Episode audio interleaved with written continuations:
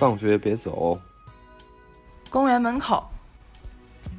大家好，我是大为，我是兔毛，欢迎大家来到这一期的大兔公园门口。欢迎。I care about you，我在乎你在乎的就像个 motherfucking fool。人们常说做好自己，其他都别在乎，但我无法满足做一只什么都不在乎的猪。我在乎你，人群中那么突出，我爱上你，根本不用太久相处，因为人生冗长。那我们知道现在是马上七夕了呀，我们这期其实也算是一个七夕特辑。那七夕我们应该聊点什么呢？聊点祝天下的有情人都变成亲兄妹。好，我觉得这个祝福祝的特别祝的特别到位。对，分手了之后还是可以做亲人的。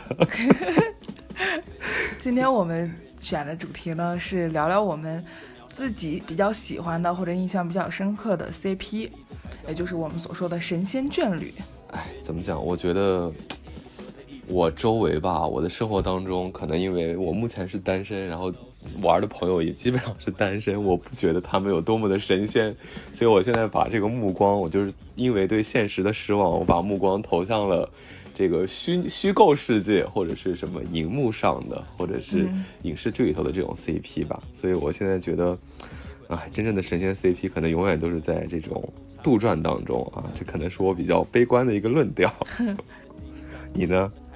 哎，其实我跟你差不多，就是我身边没有说是，哎，不知道是不是因为我们太悲观了，我们对爱情或者说是对这个陪伴，或者说是对一个呃关系的长久性，好像是没有抱太太太大的幻想，所以说对周围的这个婚姻关系也好，感情关系也好，你要这样说的话，我觉得，对，当年在就是在学校里的时候，看到学校里好像大家都还，对吧？就是这种嗯榜样夫夫妇或者榜样情侣还挺多的，无论是你看到的学长学姐，还是。呃，你你你身边的小朋友或者你自己，就好像学校里大家好像就是一个大学里头，或者是甚至是中学里头，就是好像是一个天然可以只讲感情的地方。好像当时还没有对爱情那么绝望吧。我觉得就是开始到社会上开始工作以后，你所谓的你有羡慕的那个情侣，嗯，蛮少。除非对我来说，可能就只有说，哎，我觉得好像他们家物质不错，嗯，两个门当户对的金童玉女，我就觉得就是这样。那你说我羡不羡慕呢？也羡慕，但是不是可能不是你问我的这种羡慕。我觉得算不算神仙眷侣呢？我只能说金童玉女吧。但其实这个状态也是很难达到的状态，就是说，你刚才说的所谓的门当户对，然后看起来，然后家庭很和谐啊，然后就是非常的互相非常的恩爱，朋友圈里也挺恩爱，对吧？对，但其实即便是达到一种可能，我们呃恶意的揣测一下啊，就是即便他们是这种表面的和平，其实都已经很难做到了，就是在一个这样的一个社会里头，我觉得。嗯，甚至这种表面的和平，好像也谈不上让我们觉得羡慕，或者是达到神仙眷侣这个高标准吧。嗯，所以我们可能只能找找虚构虚构领域当中的。对，那你在电影里头，包括我们所有看过的影视剧，包括书里，有没有什么让你印象深刻的这种神仙眷侣呢？嗯，我觉得，我觉得神仙眷侣首先它一定是就是有一种类型吧，我觉得啊，就至少是在虚构领域当中，它一定是那种特别两人的感情特别的激烈，或者是特别的浓情。我是觉得这种我特就给你的那个。冲击感比较大，对吧？我是觉得是不是你你是不是什么金星天蝎啊之类的配置，就喜欢这种浓浓烈的情感？对，但你说，你说我是特别渴望这种，我是蛮渴望的。但你要说我，你愿，你说我愿意变成那样吗？哦，我为了只那一夜，我特别浓烈，然后我这边后面就什么都不管不顾了啊，我就孤注一掷了，我就特别，我就特别决绝、特别孤勇的去去做这个，好像我有点怂。哦，反正你就是，但是你要是磕的话，你肯定会磕这种，对不对对我觉得这种磕的最上头。这种特别特别浓的这种拉丝儿的这种，难道不是很带劲吗？对啊，对啊，就那种亡命夫妇的感觉，我觉得 特别爽。我也我也是挺吃这一套的。呃，这这这个这种我我想到一个，就是我印象中比较深的，我比较喜欢的，当时看到这一幕就觉得哇，就直接被戳中，觉得非常的浪漫，然后觉得一下就能感觉到感情的浓度的一个电影，就是《搏击俱乐部》里面最后炸楼的那一点儿哇，我真的是觉得非常的美。非常的美，非常的浪漫。这个好像当时还被我们的伟大的腾讯哦，sorry，伟大的 优酷好像是企鹅老师，哎，企鹅视频平台，好，记住要不要直接说，我们小心会被封杀哦。就是好像还就是妙手对吧？妙手剪接了一番，把你所谓的这个世纪美妙的画面给剪掉了。真的把这个片儿剪掉了百分之九十九，我觉得真的是离谱。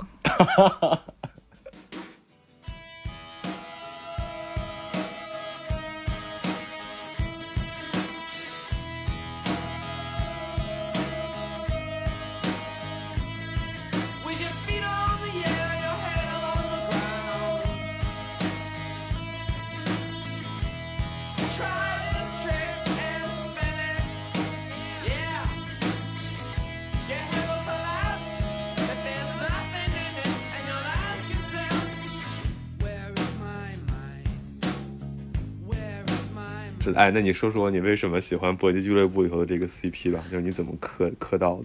就是首先我要说一下那一幕它是怎么构成的，它的那个颜色就是一个夜色的颜色，然后就是整个就是一个深蓝色，深蓝色，然后他们两个人就手拉手站在那儿，然后就还他他在拉手的时候是楼楼炸掉的一瞬间，然后艾罗哈诺顿才去拉了，就是那个海伦特好像叫他才去拉了那个女孩的手，然后。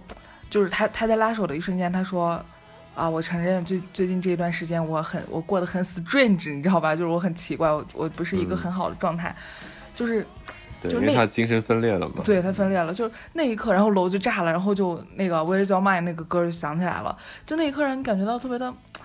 就是我我我我处理好了我的一切，我之前是一个病人，然后我现在病好了，然后我来找你，就是有一种。”我说的俗一点就是抛下一切，然后来找你那种感觉，但他但他好像又又不完全是，就是，对我当时的一个感觉就是，呃，有一种就是按照正常的或者按照对吧？国产的一个套路，他俩一定是要去，就是要么是逃开这个灾难，或者是要么去制止这个灾难，但是在那一刻，呃，怎么讲，就两个人有一种。就是慷慨赴死啊，这个这个话说的好像特别奇怪，但是就是哎呀，这怎么形容啊？就是有一种就是只要两个人在一起了，哪怕世界毁灭也没关系的一个感觉。我是觉得这个感觉还挺那个的，而且他是在用自己的两个人格在爱着这个女主嘛。然后我觉得，因为他等于是在另一个人格，就是布拉布拉德皮特演的那个人格时候是那种特别狂放、特别大胆的爱，然后但他在自己的人格里头。对吧？就是显得不够那么的有勇气或者怎么样，然后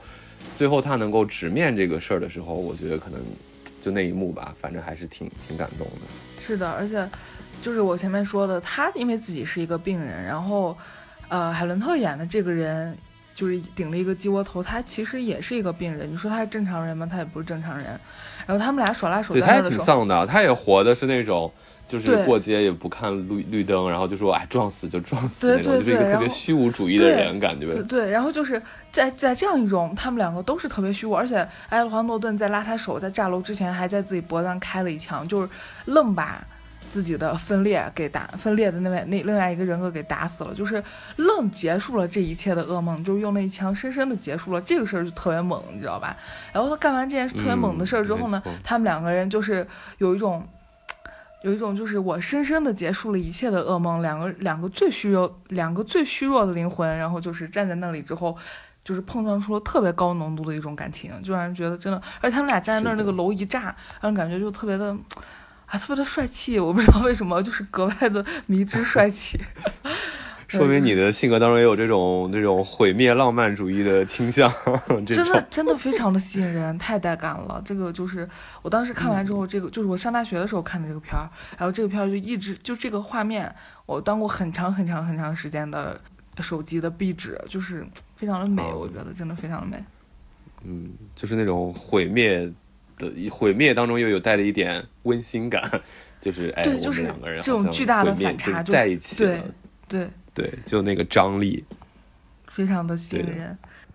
哎，你不觉得就是你不觉得 这个剧里头其实更甜的是？不，他的两个人格之间吗，布拉德皮特跟，我觉得他俩才是 CP 好吗？好好腐啊！我去，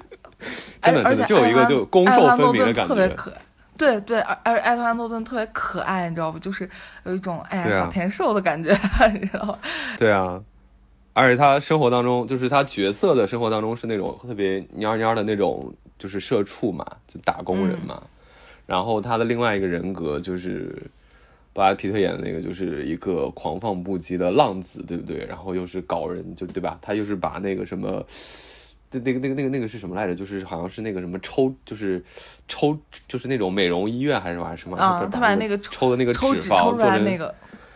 对对对，做成肥皂，对，就这种，对，就这种，就是呃，没有道德感，没有这种社会规则的。拘束感，再加上他本身那个造型又是那种，你懂吗？就是那种他去对他去端盘子，你知道吧？他去端盘子当那个服务生，然后就是给人家菜里头放屁，然后就是，然后就给吐 给人家菜里头吐口水，然后就给人家就是给那菜里头就是喷喷喷射白白色不明液体，你知道吗？就是就是刺客，就是完全的饭饭馆刺客，太离谱了，超级可怕。对的。对的，就是感觉就他俩在一起，我也觉得很好磕，就是对，还挺好磕，就是太攻受分明了，你知道吗？我感觉就是第一代卖腐的一个剧，呃，一个电影。对，那你说这个布拉德皮特，我想起来他和那个谁，安吉丽娜朱莉演的史密斯夫妇那一段，就那一个那一对 CP 也是那那就是亡命亡命夫妇啊，亡命夫妇那个就是模范啊。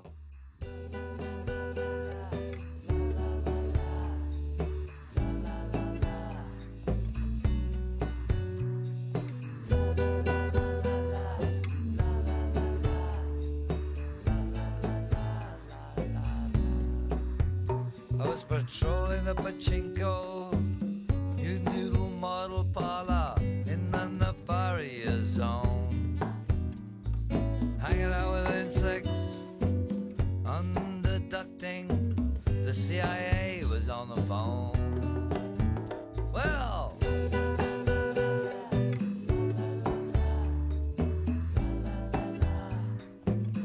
such is life. 他们俩 牛逼的一点不在于，呃，除了这个亡命夫妇这一点之外，就是当然是很帅气，两个人都是啊。就是就爱的浓度很高嘛，就是不管他们是一起杀敌还是还是在吵架，因为就是里面有一幕就是他们俩，因为他们俩刚开始不知道对方是都是杀手，然后有一天他们俩就是因为接到了同一个类似于标靶吧，然后就去要干掉这个人的时候，然后他们俩就是忽然发现哦，原来你也是杀手，我也杀手，变成了竞争对手，变成了同行，然后他们俩在家就打起来了。对，本身那段时间他俩也属于那个感情的一个就是有点。也不能说七年之痒吧，但是有点算是七年之痒，没到七年吧，就是没到七年，就是没有那么标准，但是状态是七年之痒的状态，已经去看互相嫌弃，看那个心理医生了吗？不是。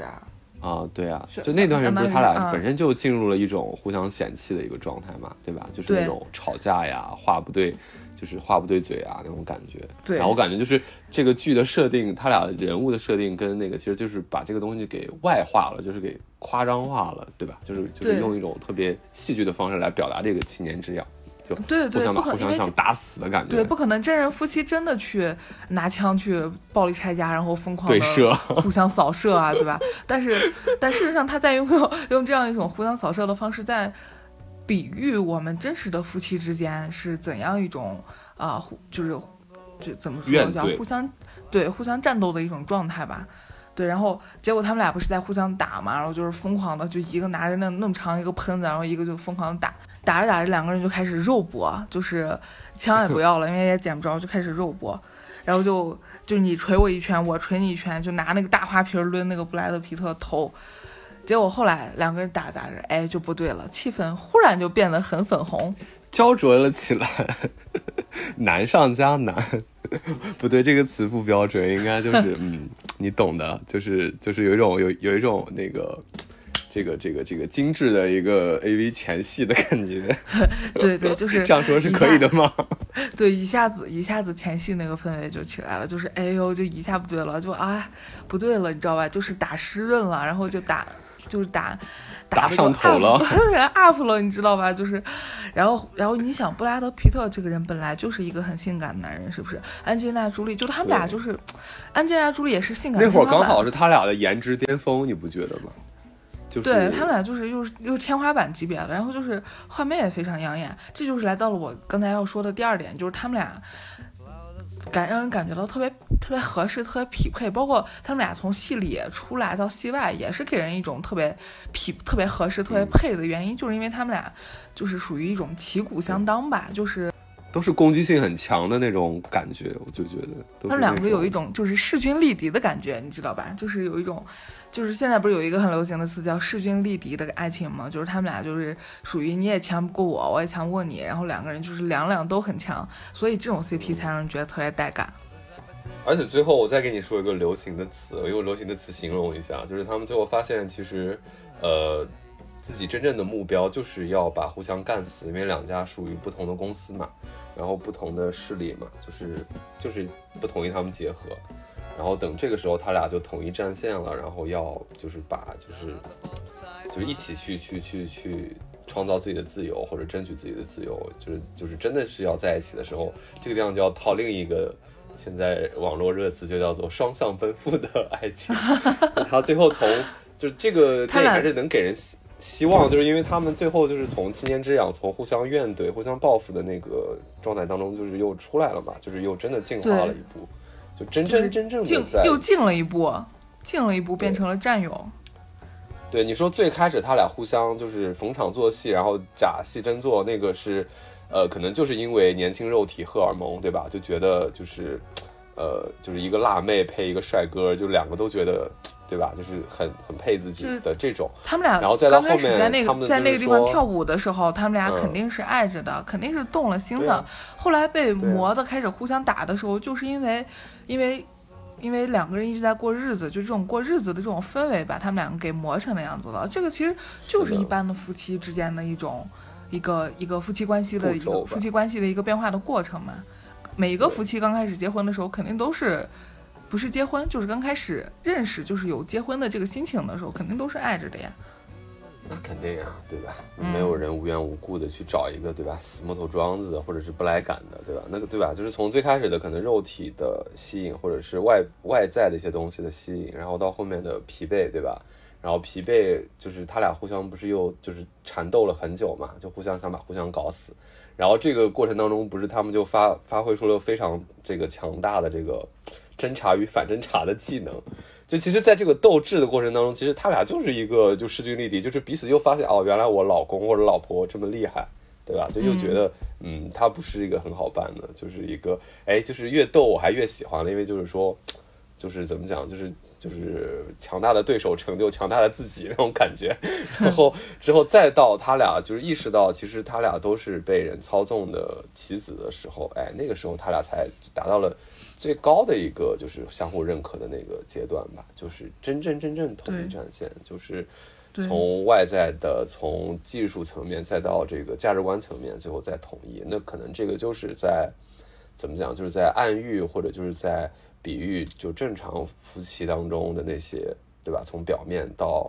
这种中中层的事情，最后再到就是最后能不能价值观能够在。形成一体，然后真正的就是结合在一起。那这样的话，确实是值得大家羡慕的神仙眷侣。而且，其实他这个东西确实，至少在那个时候，对吧？他是从戏里带出了戏外嘛，对不对？就是他俩确实也因为那个，就是成就了一段关系嘛，对吧？我是觉得，对对这个事儿，你说现实当中值不值得羡慕？还是蛮值得羡慕的。对，我觉得就是他们俩互相找上，真的就是非常的配。我当然不是说安妮斯顿跟布拉德皮特不配啊，这个地方他们的八卦我们就不提了。但是就是说单论他们两个来说的话，的确是很配啊，就是完全都是天花板级别的，就一个把一个都能降得住，你知道吧？就完全能降得住。对，而且就是各自都在各自，就是我现在看来真是感慨万千万千啊！因为毕竟那个电影打着深深的那种千禧年左右的那种欧美电影的烙印嘛，就是一想到又是咱们那种小时候租碟片的时代，对不对？我们又要怀念，就对音乐也很好听。对，然后就是就是因为这样，就是刚好两个人就是凑在一起，无论是演这个戏，还是真的就是说戏外在一起，都是呃双方最好的那个时候吧，我感觉。就这种其实特别难得，我感觉。对，而且他们俩在当时在那个戏里就已经，因为两个人都是很靓丽的人，都是很美、很很长得很很好的容貌天花板。然后戏是那样子的一个氛围，然后再加上他们俩性格都是蛮狂放不羁的性格，其实。然后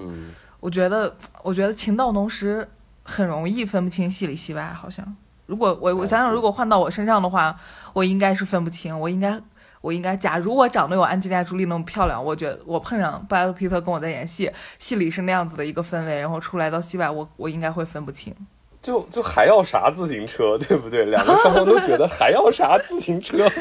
我都已经我应该会分不清。我都已经抱着对吧？那个布拉德·皮特，或者我都已经抱着安吉丽娜·朱莉都滚过床单了，对吧？还要啥自行车？就此生无憾的感觉。对我应该应该就是会从戏里爱到戏外，这个是。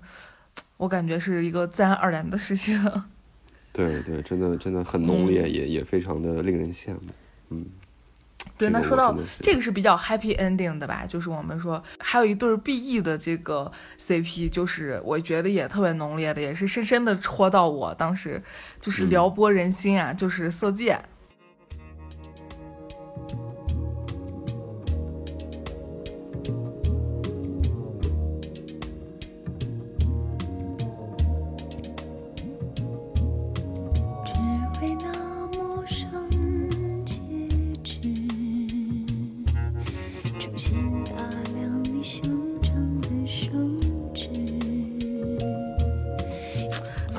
易先生和王佳芝的那一段真的也是非常的撩人，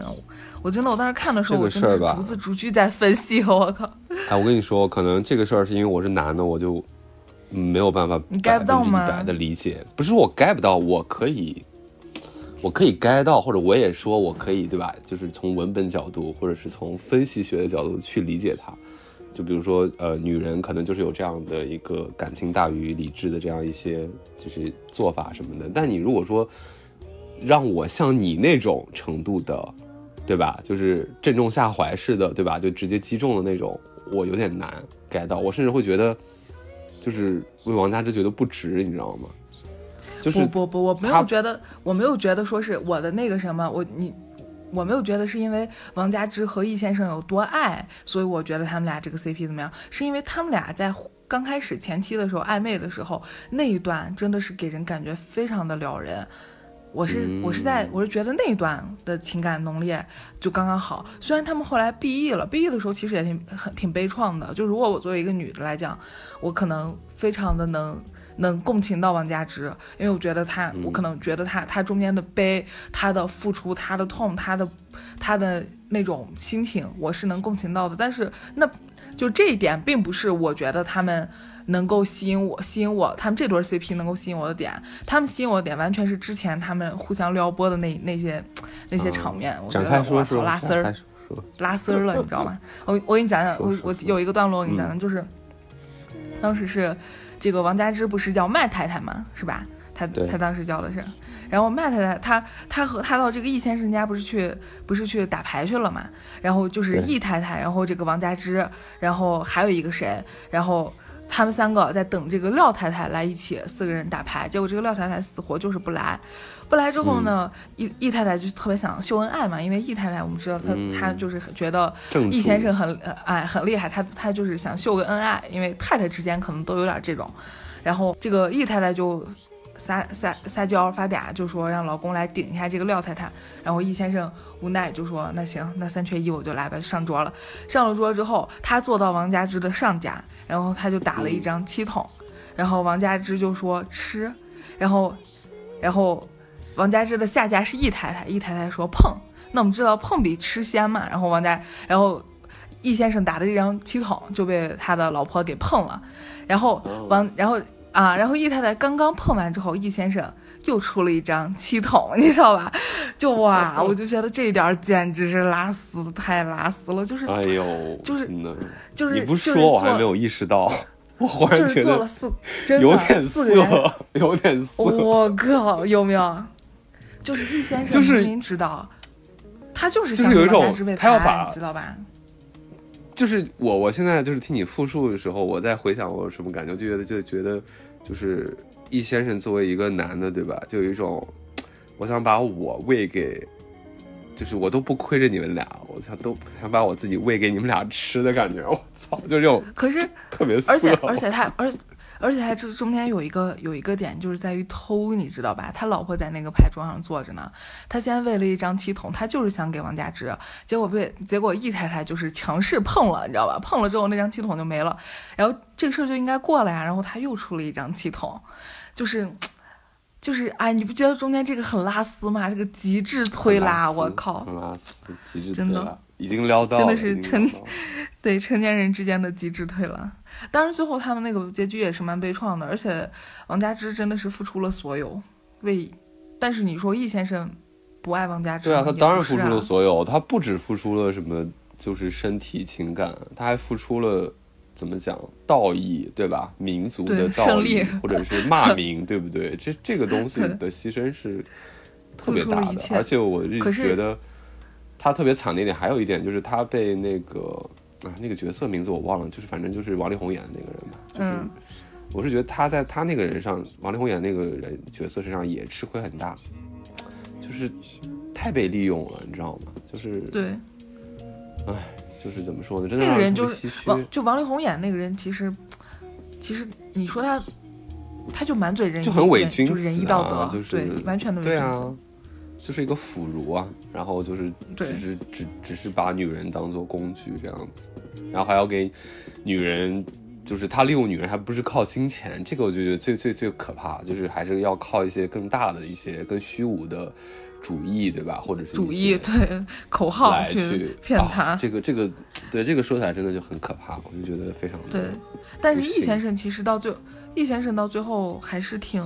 挺还是对王佳芝动心了，是绝对动心了。但是他动、嗯动了不，但是动的不多，你知道吧？就是可能他本来他本来关于感情的那那那个那个水池就是非常浅非常浅的一个小瓶盖儿那么浅，所以他即便装满了也不多。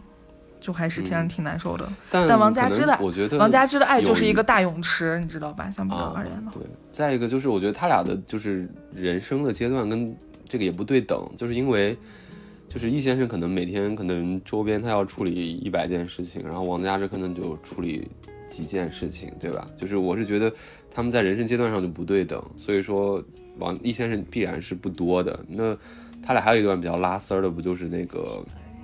王佳芝给给易先生唱曲儿的时候嘛？就是在那个包房里头，然后嗯，那一段为什么是动情了？我是觉得，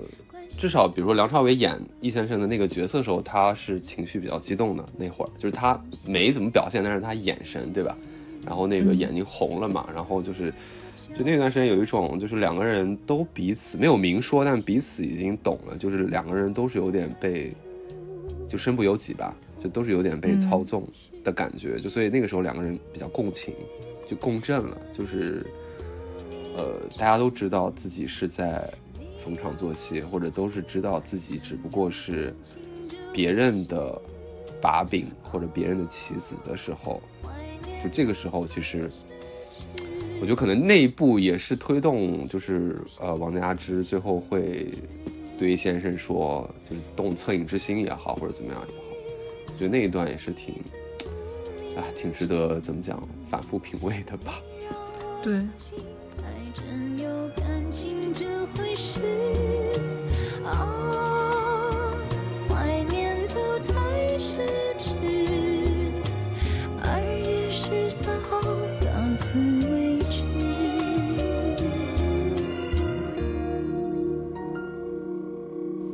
那这是我们说的浓烈型的 CP。那除了浓烈型之外，还有其他什么类型的呢？那那那，我觉得就是我们还是就是这个这个这个浓油赤酱聊完之后，可以聊点这种清口的、清淡的。这种小葱拌豆腐型的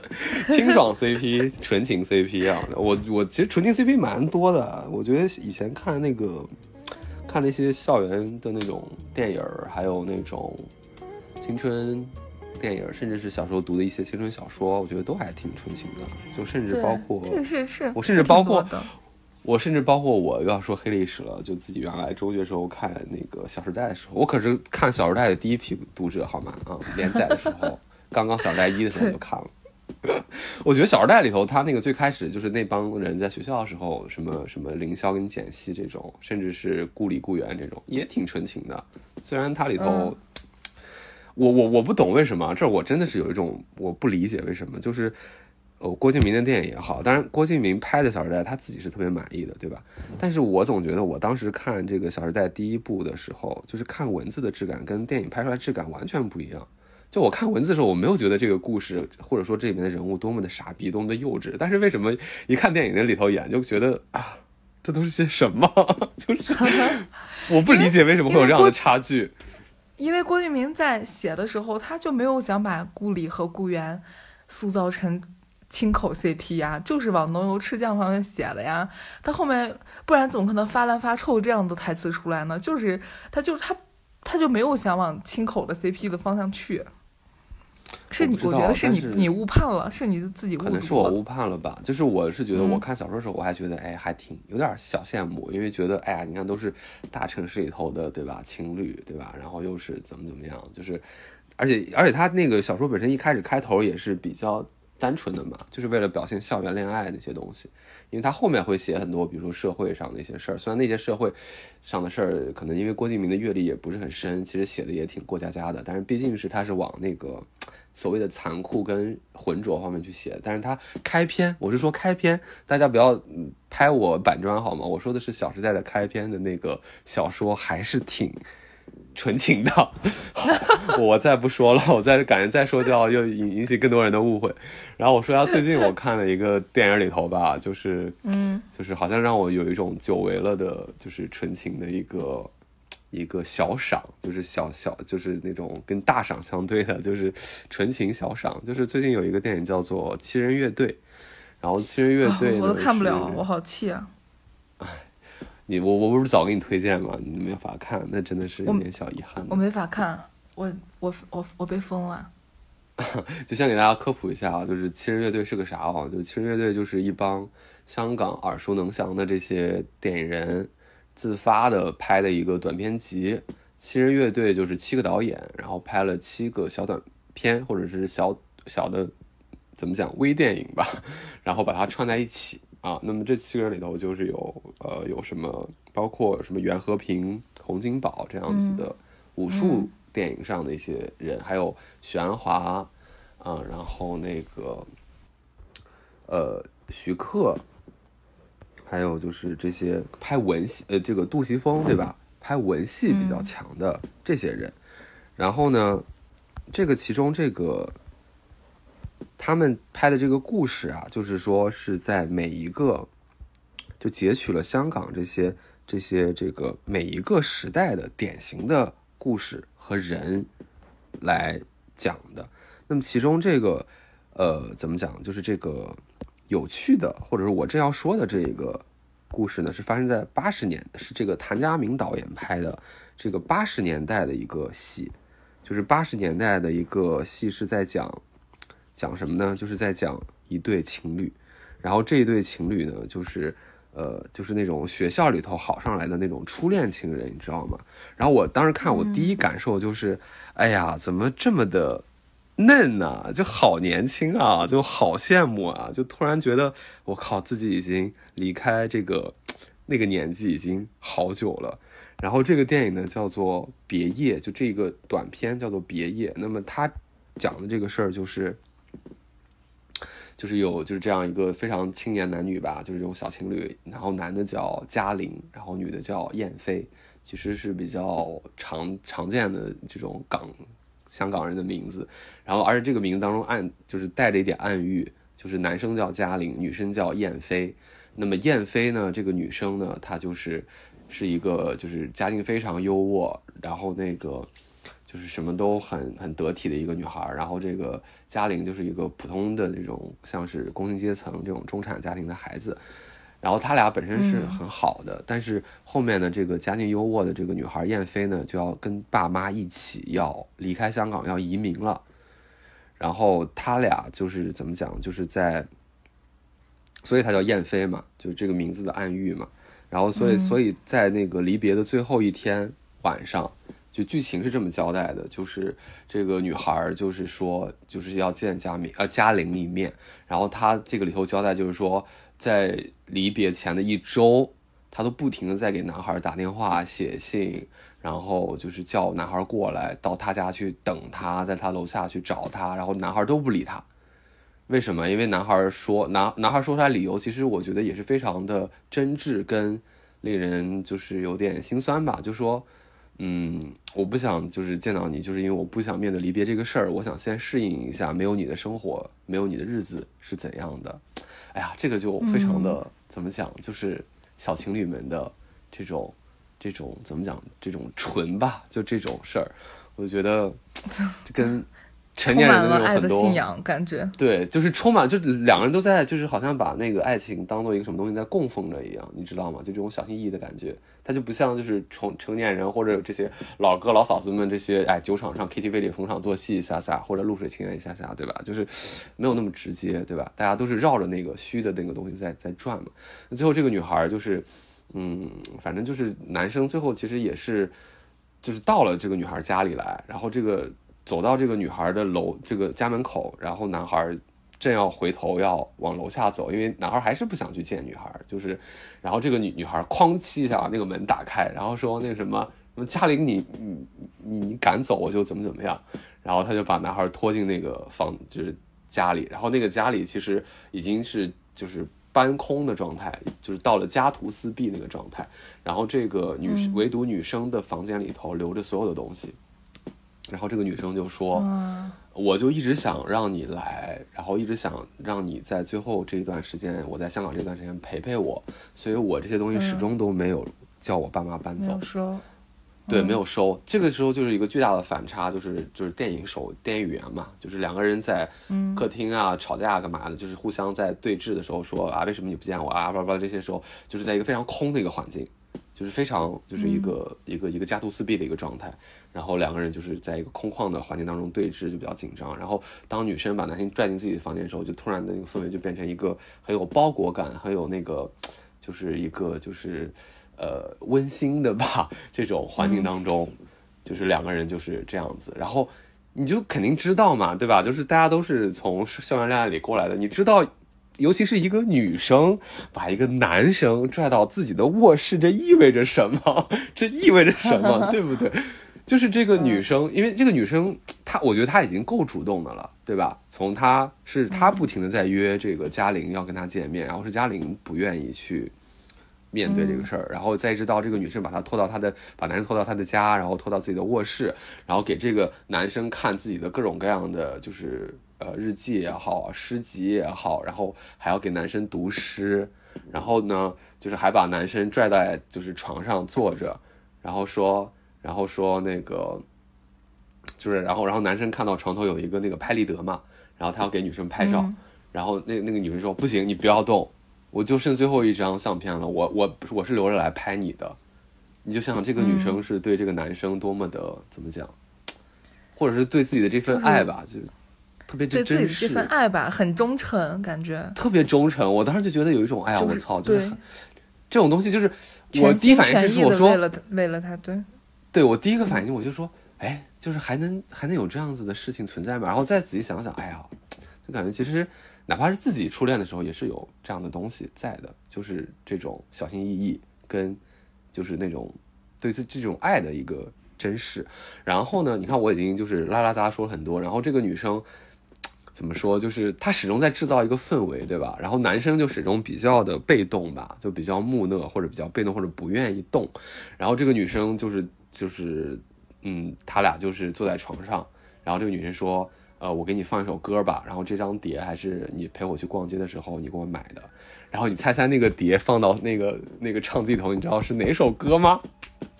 是《寂寞港湾 》，就是那个关淑怡那个。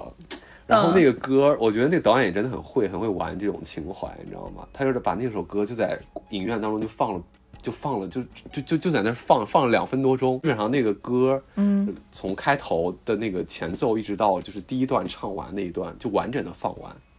然后就是配合着，嗯就是男女主在那个床上，然后外头天色已经暗掉了，就他来的时候是是白天，然后拖拖拉拉到这会儿已经是晚上了嘛。然后就是那个歌词就映照着两个人的那个心境，就两个人都很沉默，都那个什么。然后这个时候女生就实在是等不住男生了，然后她就把那个上衣一脱，就说：“你怎么还不动啊？”反正就是这种话吧，就是我我叫你来，你还不明白为什么？我就是想要把我的第一次给你，就这种。嗯，然后男生就，男生就不愿意，就是男生可能就觉得就是说，那你那你的第一次给我，是不是就证明是就是对我来说就是我的最后一次，对吧？那你看，其实男男生其实说的也非常有道理，也挺让人，但其实他这个话还还还挺伤的。哎你的第一次会不会是我的最后一次？他就明说了，他说你的第一次就其实就是我的最后一次，他连会不会都没说，所以他没有办法面对嗯这个情境，对吧？这个话其实就是非常的怎么讲，非常的妙，就非常的点睛，就这种初恋的这种结束。然后这个时候女生就是在男生的这种持续不断的三三番五次的，就是女生不停的这么主动，然后男生不停的回避的这个过程当中，女生就非常的懊恼吧，就是又觉得就是有点有点疯，然后她就她就跑出去了，然后就就就就甚至衣服没穿，就是穿个吊带跑到天台上去了，然后就逼男生说，嗯，你要再不你就是你就是你要再不从了我，哎，这个话怎么说这么怪？不是这个意思啊，不是原台词我忘了，嗯就是就是你要再这样，我就从这边嗯跳下去了。我跳下去，我看你还，我跳下去我就再我跳下去之后，就是我爸妈也没有办法，就是让我离开香港，然后你也就是我也自己确实也没有办法离开，我就可以跟你一起就是死在这儿。哎，这个时候又有点像胭脂扣的那个情节，对吧？因为他刚好拍的是两个人在床上，其实都说过这句话，那女生先说的，说要不要我们就一起死算了，就说过这种就是怎么年轻气盛时候这种感情的一些话吧，对吧？那个地方我觉得可能有点嗯致敬胭脂对扣。然后那个女女主跑在天堂天台，然后威威胁说自己要跳下去的时候，我真的觉得，唉，就是又幼稚，然后又有点感慨的。然后那个男生说，嗯，你想逼我吗？你不会跳的，你不会跳的。然后，然后那个男生赶紧就冲过去之后，把自己的那个衬衫就披在那个女主的那个身上嘛，然后他就把女主牵下了楼，然后两个人在房间当中就终于就是缠绵在了一起。然后那个时候还旁白还配的是两个人互相读诗的那些，就是那个那个那个那个话语吧，就真的觉得嗯，嗯，就是觉得很好。然后后面还还挺感动的。，对，就结束的时候，我倒是觉得好像有点没头没尾，但是我觉得也够了，就哪怕就只有这一段也够了。为什么？因为结束的时候好像就是基本基本上完每两个人都完成了自己对这份爱的使命吧。对，因为结束的时候，或者说这个剧情在交代的时候，那个男生说了，说，呃，就是他和他的第一次就是自己的最后一次，反正就是他暗示出了男生以后就是没有再去，就是怎么讲，再去找别人找别人。就虽然这个可能有点理想吧，封心所爱封心所爱了，但是，呃，我宁可相信他是真的，就至少就是。就是他俩的那那么一个，因为这个故事的名字不是叫别夜嘛，就是离别的夜晚的那个意思嘛，就是嗯，啊、怎么讲，就还是挺挺感慨的吧。就至少能够，不管这个故事是不是，就是它最后的整个设定是不是，它它中间发生的事情一定会是真的，非常真实，对吧？可能很多人都有类似的经历，但你说它的前因后果是不是真的，这个我们打个问号，或者我们也不用去理会。但是它传达的这种感觉，我觉得它的价值就在于蛮纯情的纯情就在于就是说它可以提示你，对吧？就是你可能曾经也拥有过这样这种简单而浓烈的这样一个感情，对不对？就大家都会嗯，很去祭奠这个事情，对吧？对，就是你你感觉 有没有被有没有被甜到，还是有没有被逼抑到？我觉得，我觉得还挺伤的吧。但是就像我刚才说的一样，就是他们俩就是纯就是纯情，或者说我或者或者说我们这么说吧，就是一对儿 CP 为什么能让人感觉到他们就能让人感觉到想要去磕，想要去就是觉得他们是神仙眷侣，就是因为他们在他们在有限的时间内产生了非常高的浓度的爱情，然后非给了我们非常完整的一个爱情的享受吧。对啊，或者让人憧憬吧，就是或者说让人对爱情好像还是萌生了信仰，或者是嗯，嗯，对，就这个事儿，你比如说像史密斯夫妇啊，或者这种，其实大家一看就是很离自己很遥远的这个东西，对吧？然后也是我们可以磕到，嗯，然后你比如像这种呃别业这个小故事里头的这种，就是好像是千千万万人可能曾经经历过的，对吧？就这种事儿，那么就更有代入感。我觉得都是好像这些这些故事让人好像啊意识到，好像自己怀疑的这个爱情不存在这个事儿，好像是自己太怎么讲呢？就是它还是存在的，就是它让我们回忆起了可能自己曾经拥有过爱情当中的一些美好片段吧，或者是曾经纯情过的那个时候是。这样。对，夜已在變幻，像鑽石燦爛，但又這麼藍。看似轉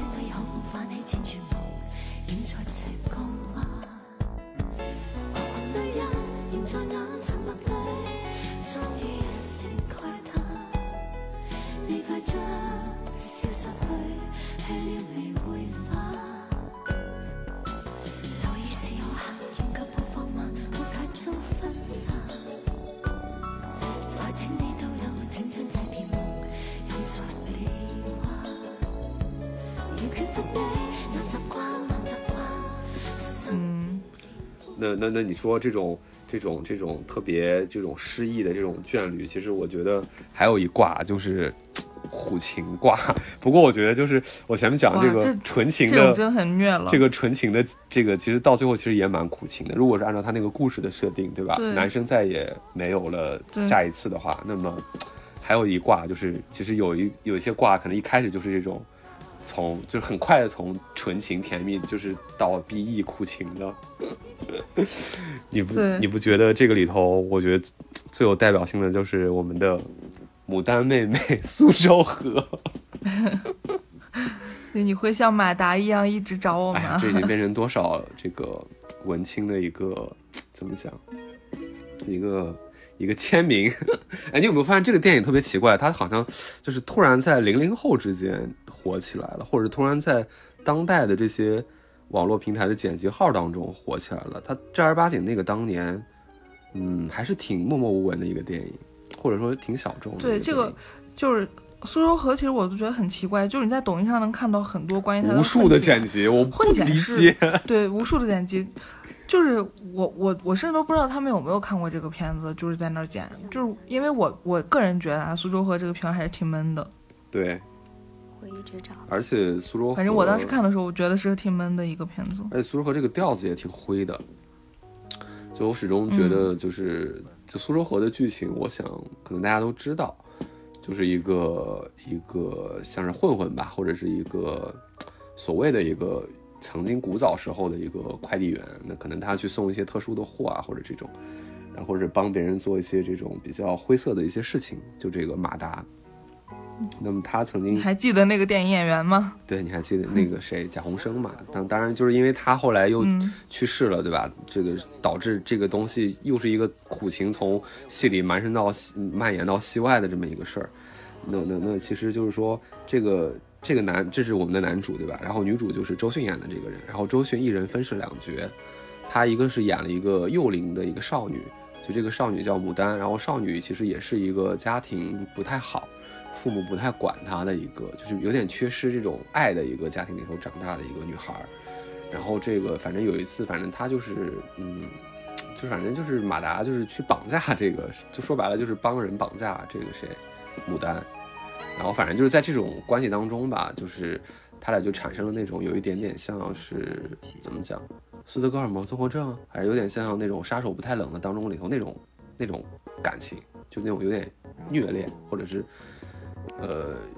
怎么讲？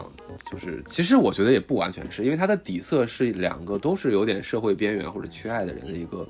互相取暖吧，互相依偎吧。但是后面呢，就是这个牡丹发现了这个马达其实不是为了爱他才跟他在一起的，但其实马达是因为跟他在一起才爱了他，对吧？这个这个是虽然是先后顺序不一样，但是呃结果都是马达是爱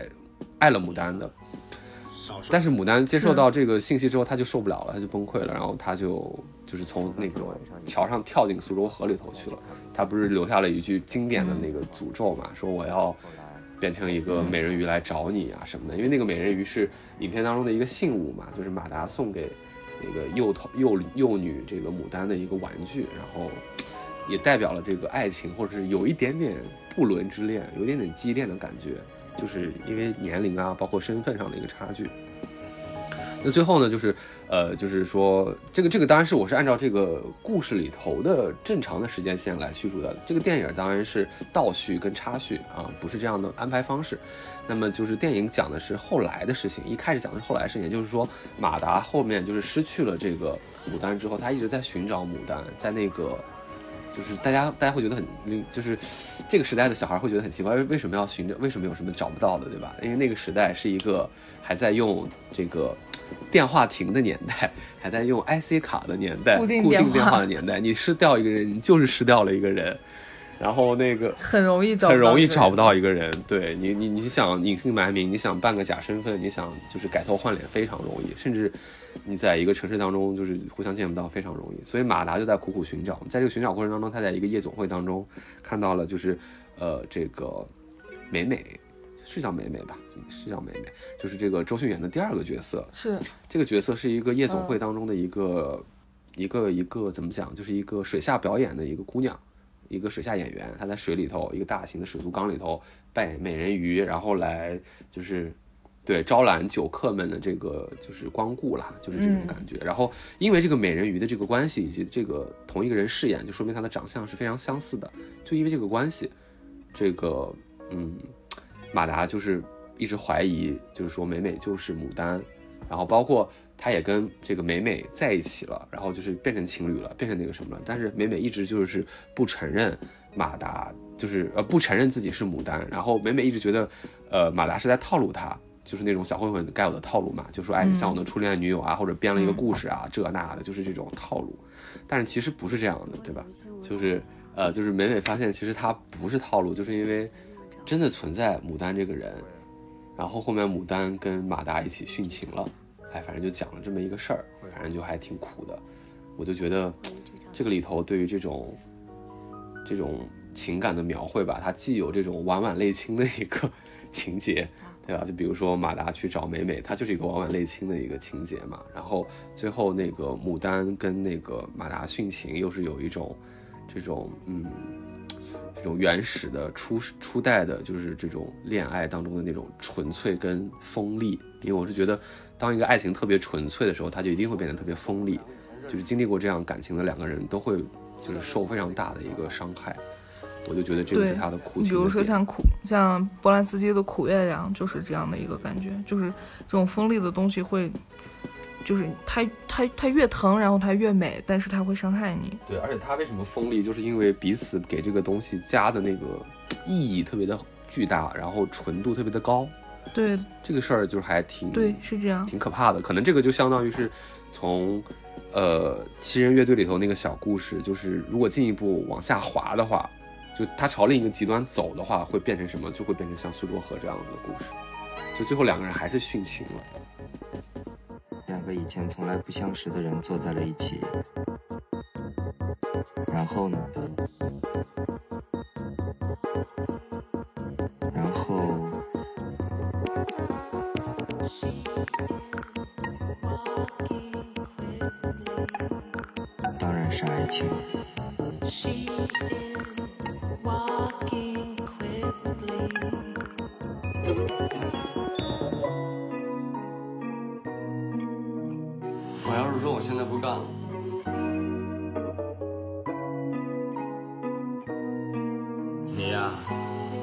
说废话。从那天晚上以后，马达不再去看牡丹，也不再接她的电话。后来，在一个下着大雨的晚上，有有时候你越供奉爱，然后你越捧着爱情，越供奉它，它就会越来越大。当爱越来越多、越来越大、意义越来越重的时候，它会它会挤占你的心里面、你的知觉、你的感官的其他的空间，就会都被爱挤占掉。挤占掉之后，人就会觉得很痛苦，对，然后挤占掉之后就会变得，就是它过于纯粹之后，它也就是疯狂。会有点就是会有点容易崩吧，就容易就是太刚了嗯之后，就是没有那个韧劲，或者是没有当这个爱情没有转化成就是婚姻这种家庭的这种琐碎去稀释它以后，它变得过于纯了以后，其实任何东西任何物质纯度高了以后，它都有点儿都带点儿毒吧，我是觉得，所以这嗯种爱情好像它确实值得我们去崇敬，但好像确实真的发生在你身上的时候，你也可能会受不了，就是会有点，就是太伤了，太锋利了。太伤了，但是它，但是它是美的，它的感受绝对是好的，但只是它就是有点降不住，或者说你你承受不住那么那么伤的感情，那么纯的浓度。对了，对的，然后像像这种苦情 CP，我觉得就是你比如说我们前面聊到的，就有殉情啊，包括像这种不停的追逐啊，不停的寻找，这种对爱的这种追逐和寻找，我觉得就特别苦情，就是就是就是就是这么珍贵的东西，为什么一直找不到？为什么一直一直得不到？就就有一种一种这种遗憾感，让人觉得真的是真的是很苦，遗憾和错位感。对，嗯，那除了我们聊到的这种比较比较苦情的 CP，我我们就来来到最后一趴吧。我们来缓缓吧，我们来稀释一下这个爱情的浓度，好不好对？太可怕了。对我正想说呢，我正想说呢，就是我个人，你要说我我个人最羡慕，或者说如果真的要我选的话，我希望我自己处在怎样的一种情感关系里，那就是我现在要聊的这种，就是有一种陪伴型的情感关系，我觉得是呃，可能是我老，对，可能是我老了，我不知道，就是我现在就就是那种，就是浓不动了，想淡一点，缓一缓这种感觉，就是你说它它是就是细水长流似的，你知道吧？就有一个电影叫《时空时空恋旅人》，嗯，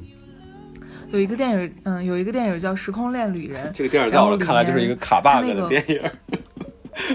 我评价可不高啊，但但你不妨碍你在这边说它。是吗？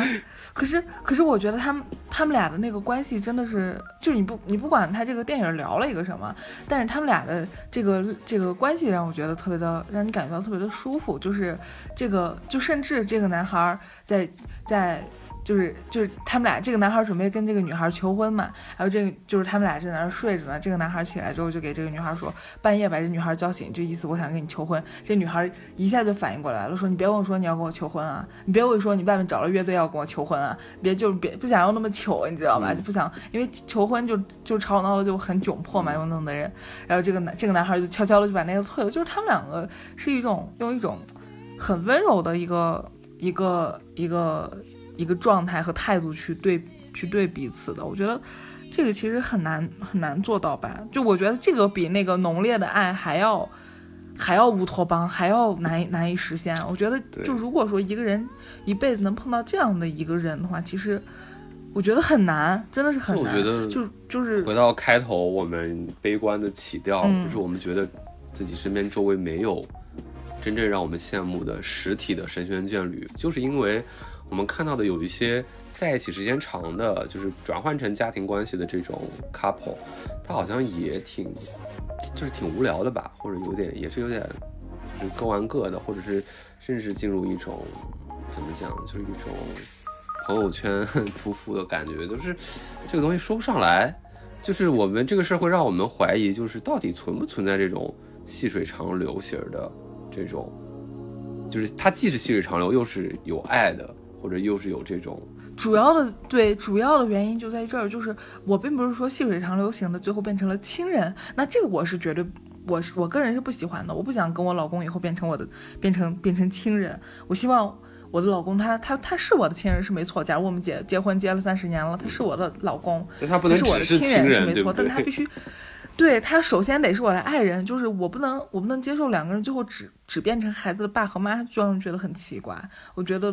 我觉得爱消失的那个瞬间，我肯定会很难过。嗯，是的，但是，对，但是像你像我刚才聊到的《时空时空恋旅人》里面那种，就很难得到啊。我觉得就是两个人怎么可能保持三十年的的爱情呢？的爱意呢？不大可能吧。是呢，但是他们好像最后对最后就是还是充满着充满爱的。嗯，你找到一个能一辈子对你温柔的人，就是给你理解、给你包容、给你温柔的人，已经很难得了。而且还要他一辈子对你充满爱，而且同时你还要对他一辈子充满爱，我觉得好难呀。这个东西基本上就是不可实现的。而且他俩怎么讲，就是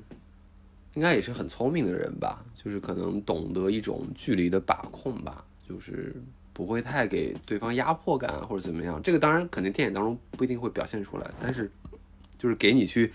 设想的时候，或者是你去猜测他的他们为什么可以这样子，那不就是保持这样的关系的时候，哎对对呀、就是他一定会有这样子的但是一些做法才能维我持我我只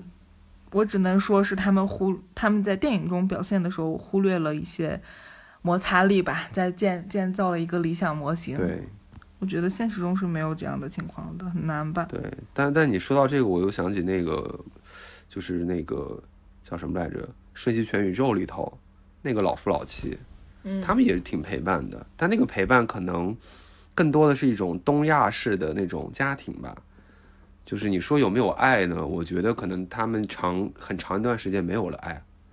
只是到后面他们开始觉悟的时候才意识到，对吧？就是就是是有爱的。经到事儿了，就才会觉得才会觉得好像有爱啊，就跟很多夫妻其中一个可能生场大病或者怎么着，然后然后就是经住事儿了，两个人才会感觉到对方对对方有没有感情，因为就是就是从影片当中看他们的设定，对吧？我们就说就是主线故事那个宇宙当中的设定来讲的话，他们最开始在一起就是私奔嘛，那这个爱一定是非常浓烈的，对不对？这个浓烈到嗯可能就是像我们之前那个故事，各种故事的分叉，对吧？就是比如说呃那个别业那个小故事，如果说这个男生勇敢一点或者女生勇敢一点，他俩是不是就走上了私奔的道路，对不对？就会变成像《瞬息全宇宙》里头的那对对夫妇，对不对？但是他们私奔以后，真的有美好的生活吗？好像也有，但那个美好的生活好像渐渐的就不像他们设想的那个样子，就好像渐渐也失去了。然后两个人在一起也是一种惯性，就是一种家庭的惯性，或者是一种日常生活琐碎的拖着你往前走的惯性，就是有一种我没空去想我要不要去找一个新的人，或者我没空去判对评估我现在的感情好不好，我就是全部被对我对日常的事情给塞满我了。我甚至没空去想我我是不是还爱你，对，没有空。对，我没有这样的时间去想，对的，对的。嗯但是他中间不是出了那档子事儿以后，首先是呃杨紫琼演的那个，就是呃这个 Emily，就这个女主，她首先是怀疑了，对吧？就动摇了，对吧？从她开始看到自己另外宇宙当中选择以后，自己呃就是说呃没有被这个男的桎梏，没有被家庭桎梏以后，自己变成了明星啊或者干嘛呀？她先是有一个巨大的一个震撼跟后悔，对吧？她也是嫌弃自己的老公。然后一直发展到最后，那么她其实发现她看遍了所有宇宙之后，或者是自己的所有的一个可能的一个人生以后，她又觉得当下自己的这个人生，自己还有这样一个呃陪伴在身边，好像她又重新看到了自己这个老公的一个价值。其实她就这会儿已经不能用价值来形容了，就是一种怎么讲，就是一种难得吧，就是哎就是难难得与你在这个世界当中纠缠在一起的那种感觉。对，就是他在经历了所有的选择，他看到了所有选择会，就是他所有做过的选择面临的人生之后，他就忽然想起了，哎，自己当初做的这个选择和老公私奔是的初心是什么，初衷是什么，当时的感情是怎么样的，就好像把当时的那个感情给找回来了。他当时就是，然后他也醒悟了，就是好像这个宇宙也没有那么差，或者说自己做的这个选择也没有那么糟糕。就是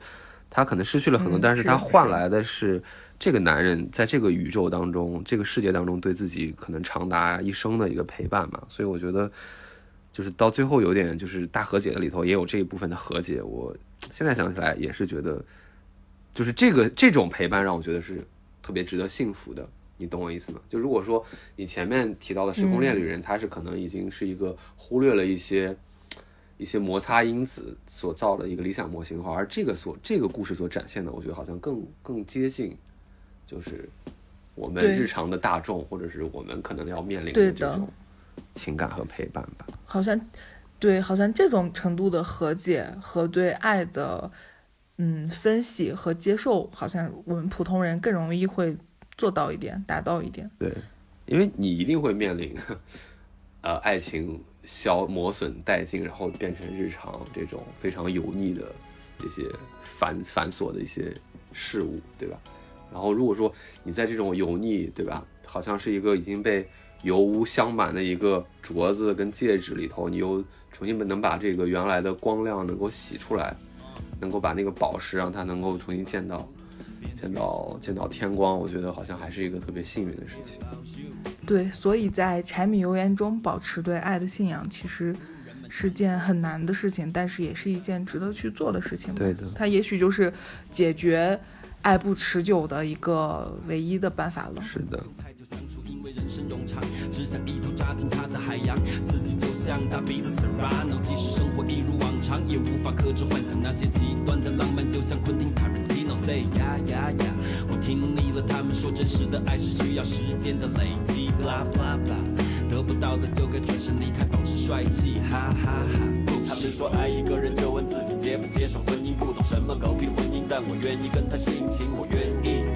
我愿意。反正都差不多，不过一个秒杀一个慢性，我愿意哎，我觉得我们好像结尾又在灌鸡汤，但是我觉得这个鸡汤我先自己干一杯吧。我是觉得不能完全对婚姻爱情就是完全失去信心，还是得有一些因为其对美好的一些两个悲观的。人聊这个，其实还挺难的对吧？这个这这碗鸡汤，我觉得已经不错了。这个结论对我们来说，对你和我来说还是蛮有用的。是的，是的，嗯，希望希希望大家就是捡着听啊，捡着听，应该还是有点感受的。好，那么本期节目就是这样啦，我们就先聊到这儿吧。放学别走，好的，公园门口，我们下期见。下期再见。再也移不开的目光是如何打动我的？多亏陆地毁了，多亏其他人都变成鬼了，要不然你怎么会沉下来又看见我呢？